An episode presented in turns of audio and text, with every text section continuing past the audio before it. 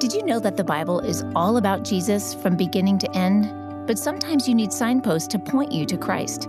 Today, Tim Keller is looking at how we can see Christ and his mission and glory. After you listen, we invite you to go online to gospelinlife.com and sign up for our email updates. When you sign up, you'll receive our quarterly newsletter with articles about gospel changed lives as well as other valuable gospel centered resources. Subscribe today at gospelinlife.com. Read the passage with me, story of Samson, Judges chapter 15, 9 to 20, or one of the stories of Samson. The Philistines went up and camped in Judah, spreading out near Lehi. The men of Judah asked, Why have you come to fight us? We have come to take Samson prisoner, they answered, to do to him as he did to us. And then 3,000 men from Judah went down to the cave in the rock of Etam and said to Samson, Don't you realize that the Philistines are rulers over us? What have you done to us? He answered, I merely did to them what they did to me. They said to him, We've come to tie you up and hand you over to the Philistines. And Samson said, Swear to me that you won't kill me yourselves. Agreed, they answered. We will only tie you up and hand you over to them. We will not kill you. So they bound him with two new ropes and led him up from the rock. And as he approached Lehi, the Philistines came for, toward him shouting. And the Spirit of the Lord came upon him in power. The ropes on his arms became like charred flax, and the bindings dropped from his hands. Finding a fresh jawbone of a donkey, he grabbed it and struck down a thousand men. And then Samson said, With a donkey's jawbone, I have made donkeys of them. And with a donkey's jawbone, I have killed a thousand men. And when he finished speaking, he threw away the jawbone, and the place was called Ramath Lehi. Because he was very thirsty, he cried out to the Lord, You have given your servant this great victory. Must I now die of thirst and fall into the hands of the uncircumcised? And then God opened up the hollow place in Lehi, and water came out of it. And when Samson drank, his strength returned, and he revived. So the spring was called En Hakkore, and it is still there in Lehi. Samson led Israel for 20 years in the days of the Philistines. This is God's word. It is. When um, you know, when uh, Princess Di and uh, Mother Teresa died at the same time, there was a lot of discussion about one thing in particular, and that is why there was so much more of a public outpouring of grief over Diana than Mother Teresa. There was a lot of discussion about that, and what's interesting about it is that there really were two sides, and yet they both agreed on the reason. They agreed on the reason, but they used the reason differently. One very critically, about Diana's supporters, and one very, very sympathetically. The critics said, This is it. The reason for the difference in the, in the grief is that Mother Teresa was a hero and Diana was only a celebrity. See, that's what the critics said. Mother Teresa was a hero. She accomplished something. Princess Diana was just a celebrity. What did she accomplish? And the fact that there was so much more grief over a celebrity than a hero proves the shallowness of our culture. That was what the critics said. But then on the other hand, there was a lot of sympathy. I mean, there was a, there was a sympathetic use. There was a lot of people who said, yes, of course, Mother Teresa was a hero and Princess Di was only a celebrity. But, but this is how they would go. They'd say, Mother Teresa did not care a bit how she looked, obviously. Princess Diana did. We can relate to that. We can't relate to Mother Teresa. Uh, Mother Teresa didn't seem to care about her happiness at all. She didn't seem to care about her comfort or happiness or fulfillment at all. Princess Diana obviously did. And we can relate to that. We can't relate to the hero. Mother Teresa seemed absolutely strong, you know, doing her duty perfectly incorrigibly. And Princess Diana, but she was very weak, but she admitted her weaknesses and her flaws, and we can relate to that, you see.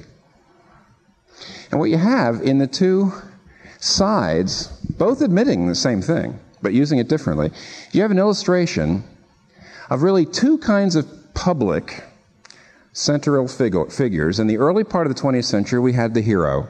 The hero was big, not only in reality, you not only had heroes in reality, but you had. Um, uh, you, you had the Lone Ranger, you had Superman. What, what are these? The heroes were ones who did their duty incorrigibly, never flinching. But in the late postmodern 20th century, you've got not hero worship, but hero deconstruction. Not hero worship, but, but hero uh, suspicion. We don't, we don't like heroes. We, we don't really trust them. One of the things I, I realized over the years is that when I read The Village Voice, they were so critical of Mother Teresa, which didn't make much sense because she was for the poor, and I thought maybe it had to do with her, her stand on abortion. But I came to realize they just don't trust anybody who looks that noble. They just don't. We have to suspect anybody like that. And listen, this is, this is prevalent. Hero deconstruction. We don't want heroes. We want celebrities. We want celebrities who come on talk shows and tell us about their problems. And, the, and even though they're beautiful and even though they're athletic and talented, we can relate to them. See, they're just like us. Walter Truett Anderson uh, has a very interesting statement, and he's a social critic, and he wrote this a few years ago. He says, We no longer look for salvation in um, unblemished heroes. We want people who are complex, dependent, and changeable. Postmodern psychology sees the individual as more changeable than stable. We don't want one dominant authority to tell us what to do. Hear that? We don't want heroes. We don't want people who are so strong that crush us by the standards. We, we want people not who do their duty, but who are willing to say, who cares about duty? I want authenticity. See, I want, I want personal vision. I want fulfillment. That's what we want. Interestingly enough, Carol Gilligan wrote about Princess Diana in the New York Times, and she said this. She says, Why we like Diana, it was a relief to everyone to know that she was not an angel, that she did not sacrifice herself for the sake of her children. The outpouring of emotion reveal how deeply was she was joined in the choices she made. Listen to this. Like Eve, Princess Diana came to know good and evil, but unlike Eve, she refused to be ashamed and refused to hide. She found her voice, she found her pleasure, and she shattered the icon that imprisons us. Now, what is Carol Gilligan saying? That's very typical of po- late postmodern hero hatred. Princess Diana, she says, frees us from the, the crushing weight of heroism, of duty. We don't want that. We can't stand that anymore. That, that, that just led to hypocrisy, or it led to incredible disaster and, and a sense of failure. Forget the heroes, the duty, strength. We want authenticity. We want personal vision. We want to find what, what really is important for us. That's what we want.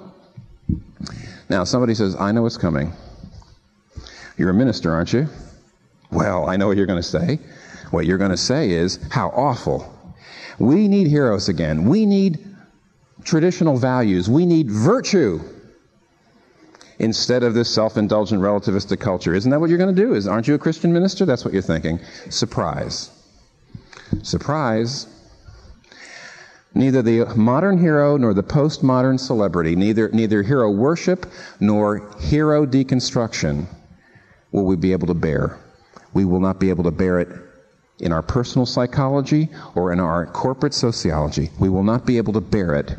it. They will both destroy us. Well, wait a minute, you say. Isn't that what Christians, I thought Christians lift up traditional values and say, let's live like the heroes, let's live in virtue. Okay, let me give you an example of a guy who was really, really big on, person, on, on traditional values, really big on virtue. The Apostle Paul, before he was converted, before he became a Christian, when he was killing Christians left and right, he was big on virtue. He was big on personal values. Now, listen, I'm trying to confuse you, by the way. It's called getting you interested. After his conversion, in Romans chapter 4, verse 5, he says, and I'm paraphrasing only a little bit, he says, Now to those who do not live virtuously, but who cling to the one who justifies the unvirtuous, God, those are Christians. He says, Now to those who do not perform virtuously, but who cling to the one who saves the unvirtuous, those are Christians.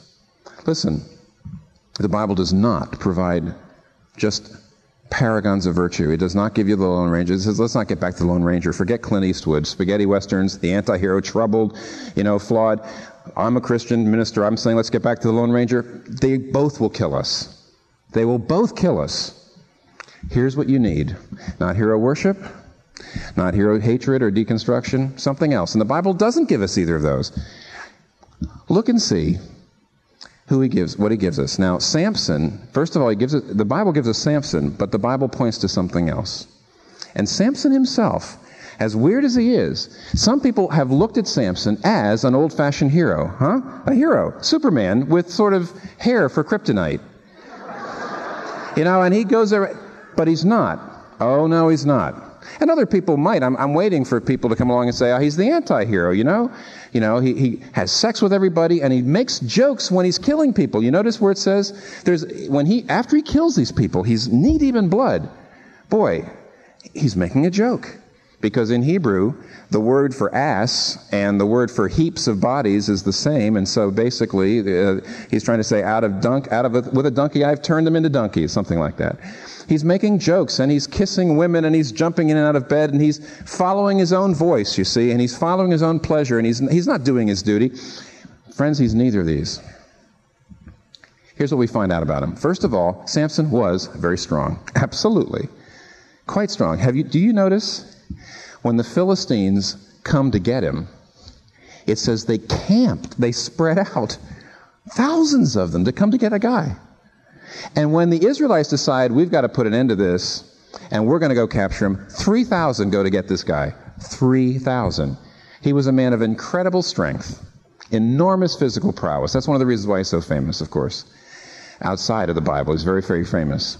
But the, sec- the thing that's most important to understand if you're going to get the meaning of the story is that he was deeply weak morally and spiritually.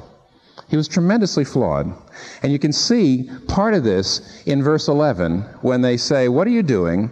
And he says, I'm just doing what they did to me. And actually, that is the story of, of, of, uh, of Samson's weakness. He doesn't even rise up beyond the Philistines, who in verse 10 say, We're just doing to him what he did to us. The historians will tell you that that was an incredibly dangerous moment in the history of Israel. Tremendously dangerous. Why? If you read the book of Judges, you will find that the early oppressors, the earlier groups that came in and militarily conquered Israel and then turned them into slaves and captives, the Ammonites, the Midianites, the Moabites, they were much more cruel, terribly cruel and because they were cruel, when, when Deborah or Barak or, or Gideon, when any of these other judges came along to try to help the, the, the Israelites to rise up, they rose up. They came up. They shook off their chains. They shook off the cobwebs from their, from their hearts. They got their courage up and they said, Yes, we've got to cast off our oppressors. When you get to Samson, what are they doing? What are they doing? Look, do you see what they're doing? Saying, We like the Philistines' captivity. What are you doing to us? These are our rulers. And the historians tell you what was so dangerous about the Philistines was that they, they really weren't that cruel. They were absorbing the, the Israelites. They were intermingling, they were intermarrying, they were interpenetrating, they were, they, were, they were tying them in economically. And what was really going to happen to the Israelites was far more dangerous than what would have happened uh, with the other with the other oppressors because what was going to happen within just a generation or two is the Israelites would have through that assimilation lost their not only their distinctive culture but lost their faith plus the world's salvation, which by almost any standards, all sorts of people who aren't Christians recognize what the world would have lost if they'd been wiped out at that point. And they were about to be. And at that time, God raises Samson up. Samson. To come and create a conflict with the Philistines, to get the Israelites fighting them, to destroy the Philistines' power. But, the, but you know how he does it? He never sees the spiritual issues. He never sees the moral issues. He's, he, he's such a spiritually immature person. He marries, the way he get, has gotten into this, the way God gets him into these conflicts with the Philistines, is that he begins to, he, he marries a, a Philistine woman. And if you read the story, it goes like this. He tells a riddle to a bunch of people at his wedding, which is a big bet. Again, he, he, he made a bet. They couldn't get the riddle. They cheat him and beat him at the riddle. In retaliation, he kills some of them. In retaliation, the father won't let him see his Philistine wife. In retaliation, he burns their fields. In retaliation, they kill his wife. In retaliation, he kills, he kills hundreds of them, and that's where we are right now in the story. Samson is just doing to them what he did to, uh, what, what, what they were doing to him. That's it. That's as far as Samson has come up. But verse 20, the last verse is extremely important for the whole, for the whole text, it says, But Samson did lead Israel. Now, unfortunately, in this translation, in the NIV translation, you miss the point. You say, Sure, he led Israel. But you see, the Hebrew word there is judged. He judged Israel, and what we're being told is, in spite of his moral weakness, in spite of his lack of spiritual vision, God actually judged Israel with them. Now, the reason it's so important to understand this, and we're almost done with his story here, is that judges in Israel were not people who were in some official position. A judge was not the judiciary. A judge was not something that wasn't an office that you had to have. And we always had a judge and then he died and somebody else was. No, no. Judges were saviors. Judges did yashar. They were the deliverers. When Israel was on the brink, when Israel was under disaster, they were saved by the judges, usually military chieftains. And what we're told is here, in spite of all the stupidity of Samson, God used Samson in spite of his wrong motives, in spite of his ego, in spite of his pique, his, his vindictiveness, in spite of all of that, God did save them. And how did he save them? You can see in the passage. They turned him over, they betrayed him, they rejected him. But through the rejection, you see what happened? Because they came to tie him up, even though they didn't want to get away from their captors. He was disturbing the peace of their slavery. He lets them do it. Notice he's not a military fool. He's a spiritual fool, but he's not a military fool. He says, If you tie me up, will you kill me? They say, No. So why does he say, Fine? He says, Well, if I let you tie me up, then these guys who would never be incautious otherwise will get all around me and I can kill them. That's what he's thinking. See, he's very smart. He says, Now, if you tie me up and you kill me, it'll all be for nothing. That's what he's thinking. And so, because they hand him over, they say, We don't want you to be judge. We're going to destroy you. It's because they try to destroy him, because they try to avoid his salvation, that they actually bring it about. And not right afterwards, he's just about to die. You notice in verse 18? This enormous power comes over him. The very thing the Israelites are trying to avoid, they actually help happen. They help it to happen. And this enormous power comes over him, the Spirit of the Lord. And in verse 18, when he says, I'm about to die, I don't think Samson's a crybaby. I think it was happening. I think because of this enormous energy that virtually consumed his body, he was about to die, and he would have died. He had actually given his life for his, the deliverance, but God opened a spring and he brought him back from the precipice of death. Now, what does all this mean? You say, you know, he was a flawed hero, but he. What does it all mean? Here's what it means Hero worship does not help, but hero deconstruction doesn't help a bit. Not a bit. I was reading in. Um, we, we need something else. I was reading an interesting uh, book review in the New York Times a couple weeks ago on the difference between diaries of teenage girls in the 1890s and in the 1990s. It's called The Body Project. And you can see, fascinating, in the 1890s, the young girls who wrote their diaries were really, in a sense, being driven by the need for heroism. But young girls in the 1990s, are they liberated? The way Carol Gilligan suggested? We're liberated. We now can develop ourselves, we don't need duty. Are they liberated? Listen to this. This is great. Here's a quote from the 19, 1890s. Teenage girls, 1890s, their diaries. This is, this is very typical. Resolved to think before speaking, to work seriously, to never let my thoughts wander to be completely self controlled in everything I do and say, and to show much more interest in others than I do to myself. Well, here, you know, good luck, you say. Thankfully, we're, you know, we're not into all that stuff anymore, that heroism. Okay, here, 1990s, here's a typical piece. Teenage girl. I will try to make myself better in any way possibly I can. I will lose weight. I will get new lenses. I've already got a new haircut. Good makeup new clothes, much better accessories.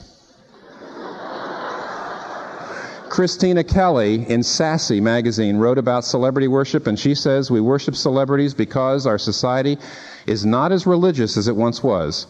But celebrity worship is a warped and unfulfilling substitute. We make them stars, but then we, their fame makes us feel insignificant. We can never live up to their beauty. I am part of this whole process. No wonder I feel soiled at the end of the day, she writes for Sassy. Now, what's going on here? Do you think you're more liberated by the deconstruction of heroes than you were by the construction? Absolutely not. We need something else. And Samson points to it. There was somebody, now listen, who came with his salvation, and they said, We will not have you be ruler over us. We're happy where we are. And they turned him over, and they tried to destroy him, but he didn't save them just in spite of their effort to destroy them, destroy him, but they, he saved them through it. And when he was on the cross, he was a warrior. You know why? As they, they were piercing him on the cross, the strongest thing anybody could possibly say is, Father, forgive them. Father, forgive them. They don't know what they're doing. I'll tell you what the easier thing would have been. A weak person would have said, Father, curse them as they're cursing me. But instead, he said, Father, forgive them. They don't know what they're doing. And as a result, 50 days later, the people who were killing him because he had been killed were being baptized in the Spirit and water by the thousands in the same city. There was one who was also handed over, like Samson. There was one who the people didn't want to be liberated. They didn't like, no, people don't want salvation. People always reject saviors. They'll tell you that in AA, they'll tell you, not just the alcoholic, but the whole family of the alcoholic gets absolutely comfortable in their sick equilibrium. They don't want him to get sober. They don't want the family to get better. They like their self pity. They like the excuses they have for lack of transparency and intimacy. They like feeling like martyrs. They like it. Somebody comes in to try to save them, they'll say, What are you doing to us? That has been true of every Savior, every deliverer, mini or maxi. And when the great Savior of all history came, they did it. But not only does the story of Samson tell us that God always delivers through the rejection of the deliverer. But the story of Samson also tells us that when God saves, he always saves, he can save through one champion. If you read the book of Judges, you'll find that in the early part of the book, when the judges come along, the nation rises up and they work for their salvation. And when you get down to Gideon, it gets worse and worse. By Gideon's time, only 300 are willing to, to fight. We get down to Samson, only one is willing to fight. But what's the message of the book? Not just this story, but of the Bible. God can save with just one. And here's what's so weird. The military, the military victory of Samson accrues to all the people. Remember little David? David stood forth all by himself to fight against Goliath as the champion and what was a champion? A champion was one that represented the army and represented the nation. And if the champion lost, the nation lost. If the champion won, the nation won. And you see, Samson stands forth all by himself as a champion to show that God doesn't need a nation, God doesn't need 300, God only needs one. And he can save the whole nation, even a stupid nation, even a nation of fools, even a nation of people in denial, even a nation of people who like their slavery. He can save through one. One of the biggest obstacles for people to believe in Christianity is that they think they already know all about it. But if we look at Jesus' encounters with various people during his life, we'll find some of our assumptions challenged. We see him meeting people at the point of their big, unspoken questions. The Gospels are full of encounters that made a profound impact on those who spoke with Jesus. And in his book, Encounters with Jesus, Tim Keller explores how these encounters can still address our questions and doubts today. Encounters with Jesus is our thanks for your gift to help Gospel in Life reach more people with the amazing love of Christ. Request your copy of Encounters with Jesus today when you give at gospelinlife.com slash give. That's gospelinlife.com slash give. Now, here's Tim Keller with the remainder of today's teaching. And you see, the saviors of the Old Testament, yes, they were champions in that their victory becomes the victory of the people. You see? The freedom they win becomes the, the freedom that everybody has. But the great Savior, the great deliverer, the one that this is pointing to,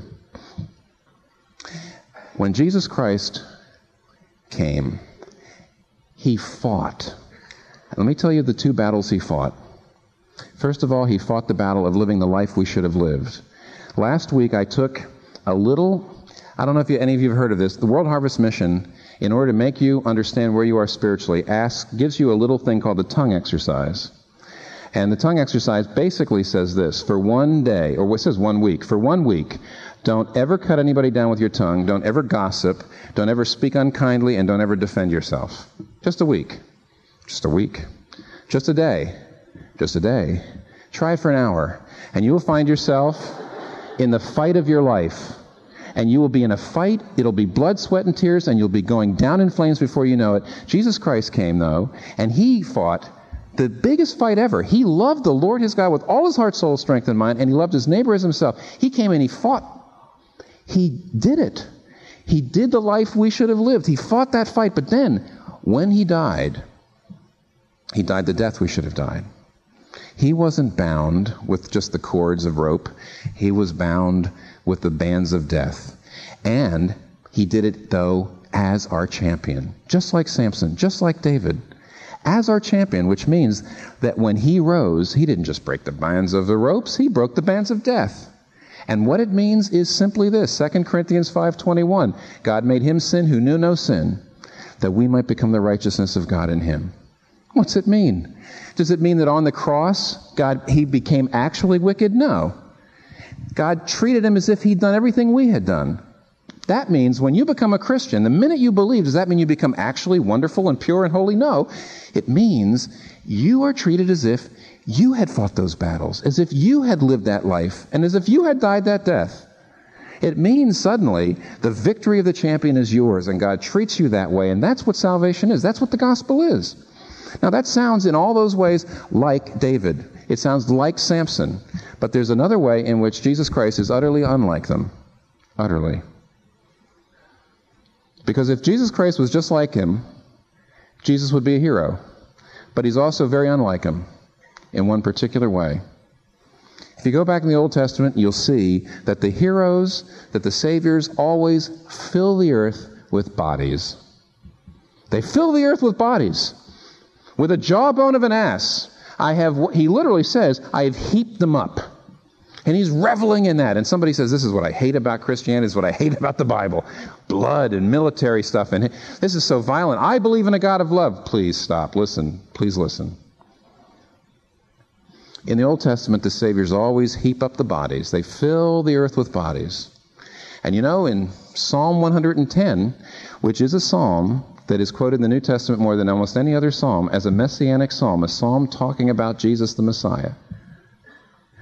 In Psalm 110, it talks about this Messiah who is to come, and it says, The Lord said to my Lord, the Messiah, Sit at my right hand till I make your enemies your footstool. The Lord is at your right hand. He will crush kings on the day of his wrath. He will judge the nations. He will heap up dead bodies. That's in uh, Psalm 110. He will drink from the brook beside the way, and therefore will he lift up his head. Clearly, Psalm 110 is looking at Samson. He will heap up bodies. He will, he will put the enemies under his feet. He will, look at that. He will drink from the brook up beside the way. Therefore, he's revived. Therefore, he will lift up his head.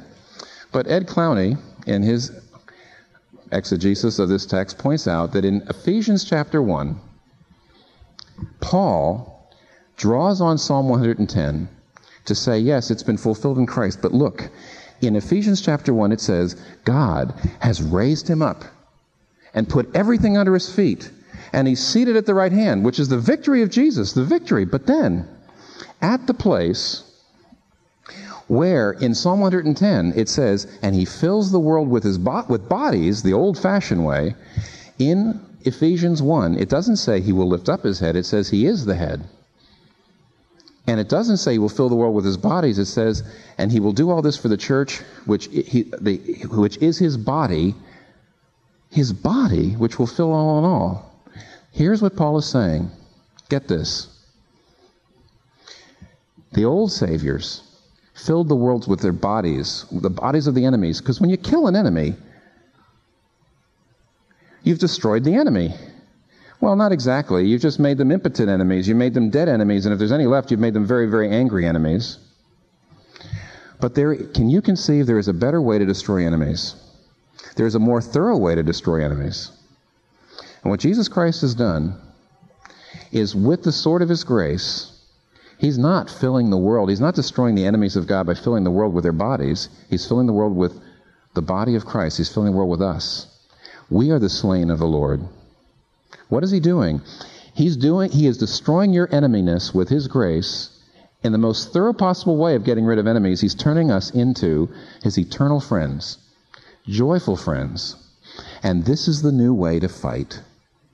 And if you don't understand this, you, are either going to be into the old heroism. If you believe Christianity is saying, be like Samson, be like David, it frightens me to read the commentaries by Christians on Samson and David. They say, that's what we ought to do.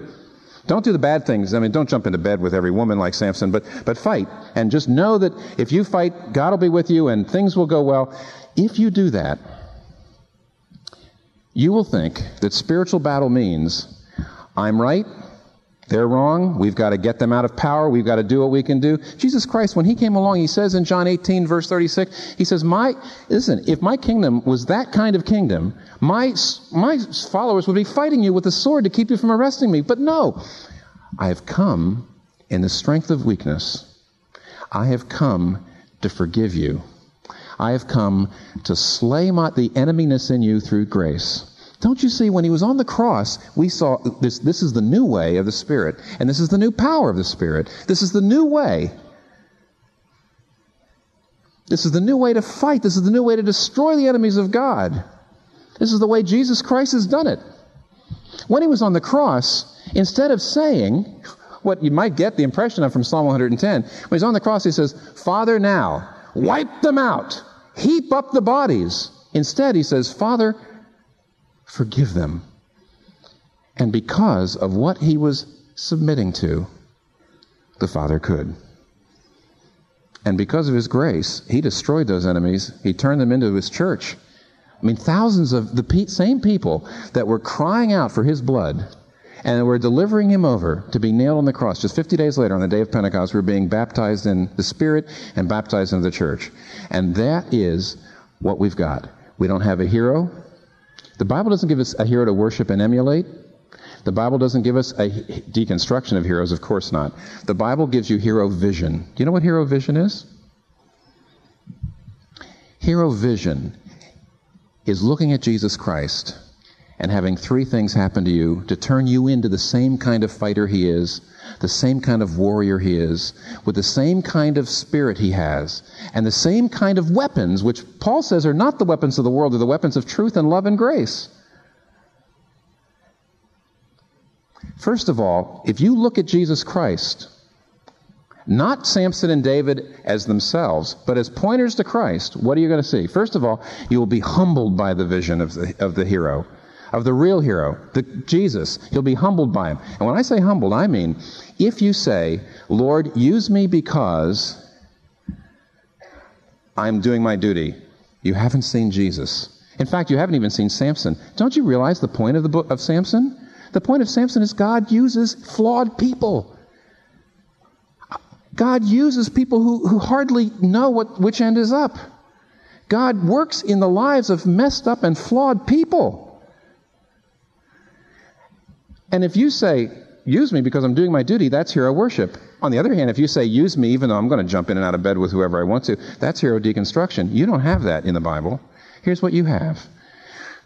If you admit your lack of virtue, not say, who cares about virtue, and not say, I am virtuous, if you admit your lack of virtue, and you cling to the one who saves those who admit they don't have virtue, God begins to work in your life in spite of all of your flaws.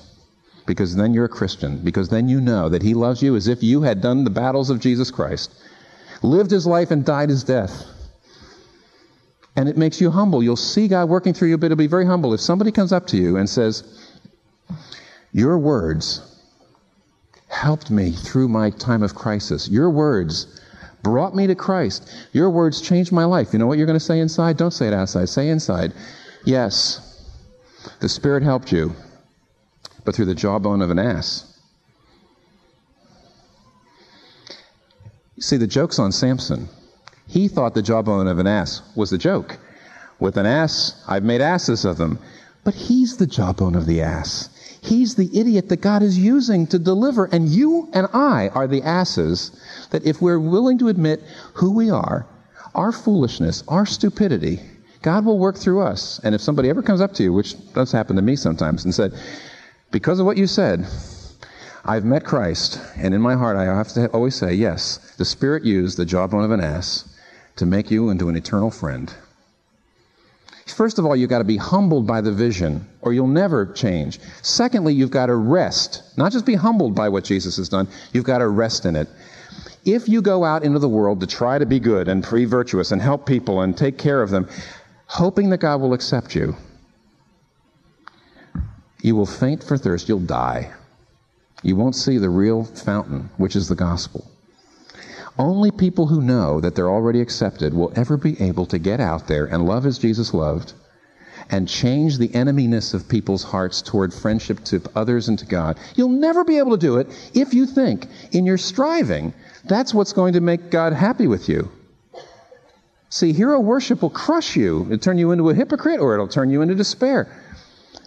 But if you want to really fight like Jesus Christ, you not only have to be humbled by what you see and admit you're not virtuous, but secondly, you have to totally rest in the fact that He's your champion, that you're saved because of what He has done, not because of anything you're going to do. And then, last of all, if you see the first two, if instead of hero worship or deconstruction, you admit your weakness and you rest in what Jesus Christ has done for you, you will move out into the world and you will now fight in the new way of the Spirit. Now, what's the new way of the Spirit? If you go to the New Testament and you see places where spiritual warfare language is used, it's not used the way the average person uses it in the evangelical world today. Go to Romans 12, where it says, Do not be overcome by evil, but overcome evil. And the word overcome is fight, beat it, destroy it. It's all military words. But look and see. What is Paul saying? When Paul says, do not be overcome with evil, smite evil, destroy evil, how? Forgive with good. If somebody has wronged you, here's what you usually do. On the outside, you say nothing because you're afraid either of disapproval or you're afraid of blowing up. And on the inside, you hate them. On the outside, you say nothing, on the inside you hate them, and as a result, evil is winning. It's evil's winning inside you, and evil's winning in that person. But if you look at what Jesus Christ has done for you, if you know that He's your champion, so you're not afraid, so He's slain the, the fear of approval in you. He's slain the pride, and He's slain the sense of being unworthy. He, you know what He thinks of you, you know how much He loves you. You will do the exact opposite. You will speak up and say what you did was wrong, but you'll be able to do it in love because inside you've forgiven completely. That's power. If you can do that, you're a fighter. Like Jesus, who by saying, Jesus told the truth enough to get crucified, and then he forgave the people who were crucifying him, and as a result, changed their lives. If you won't, if you won't see what he did for you, you'll never be a fighter for him. You'll either be a coward or you will go around heaping up and filling the world with bodies instead of filling the world with his body. Somebody says, huh, that's a whole new take. Yes, of course it is. Humbling yourself by looking at who he is, resting in what he's done, then you will have the power and the strength to move out into the world to people who don't want to be delivered and who will reject much of what you have done. But see, you'll be able to love them and check the spread of evil in yourself and in them. Well, somebody says, I just don't see how that can happen. I don't think I, am not strong enough to do it. Well, don't forget the hair. Somebody's going to say afterwards in the Q&A, what about the hair? Well, let me tell you about the hair. He gets into a relationship with Delilah. You know, he's, he's in love with her. And he's a Nazarite. Now, you know what the Nazarites are? Nazarites were people who took three vows as a way of saying, I'm really committed to God. They said, I will not touch a dead body, I will not drink any alcohol, and I won't cut my hair. Now, there's reasons for that, but that's, that's where they were. Now, we know this about Samson. He touched a lot of dead bodies, and he drank all over the place. But he didn't cut his hair. It was about sort of the last thing that he had left. And you see, when Delilah was saying, Oh, Samson, please tell me, what's the secret of your strength? And every time he would tell her, he said, Well, tie me with green ropes. And then you know, she'd tie him up, and then she'd let her boyfriends come in to try to kill him, and then he'd burst up and he'd kill them. And they said, What was the real secret? Tie, tie me with brown ropes. So she would do it again, and he'd kill them all. Tie me with black ropes. And she'd do. Finally, she says, What is the secret? And it says, He told her everything. He told her about the hair. Some people say, well, that was stupid. Well, yeah, it, it, wasn't as stupid as you think. He was a fool, but he wasn't a military fool. He did not believe he was telling her the secret of his strength. He couldn't have. The only way that she could possibly be mollified by knowing that this was the finally the truth, he knew that the only way she could know was the truth. People say, oh, he was trying to tell her the truth so she'd be mollified. She couldn't be mollified unless she knew it was the truth. She couldn't know it was the truth unless she tried to kill him. And he wasn't committing suicide. He thought because they're so superstitious they were going to cut his hair, and as far as he knew, he'd have to do it himself. If he did it himself, you see, then he knew that that would be the last straw. Then he knew that they would probably lose the strength because at that point he would have finally said to God, There's nothing I'm doing. See, God works through flawed people, and yet there's a spot at which God Himself will pull the plug on you if you keep on sinning. And you see, God pulled the plug when Samson woke up and he hadn't cut his own hair. There's no particular reason why God should have withdrawn. It doesn't say he didn't know his hair was gone, and therefore he couldn't win. It says he didn't know God had left him. You can read that in chapter 16. What is this telling us? God leaves you, even though you're imperfect, if you keep on sinning, but that's not all it says. That's not all it says.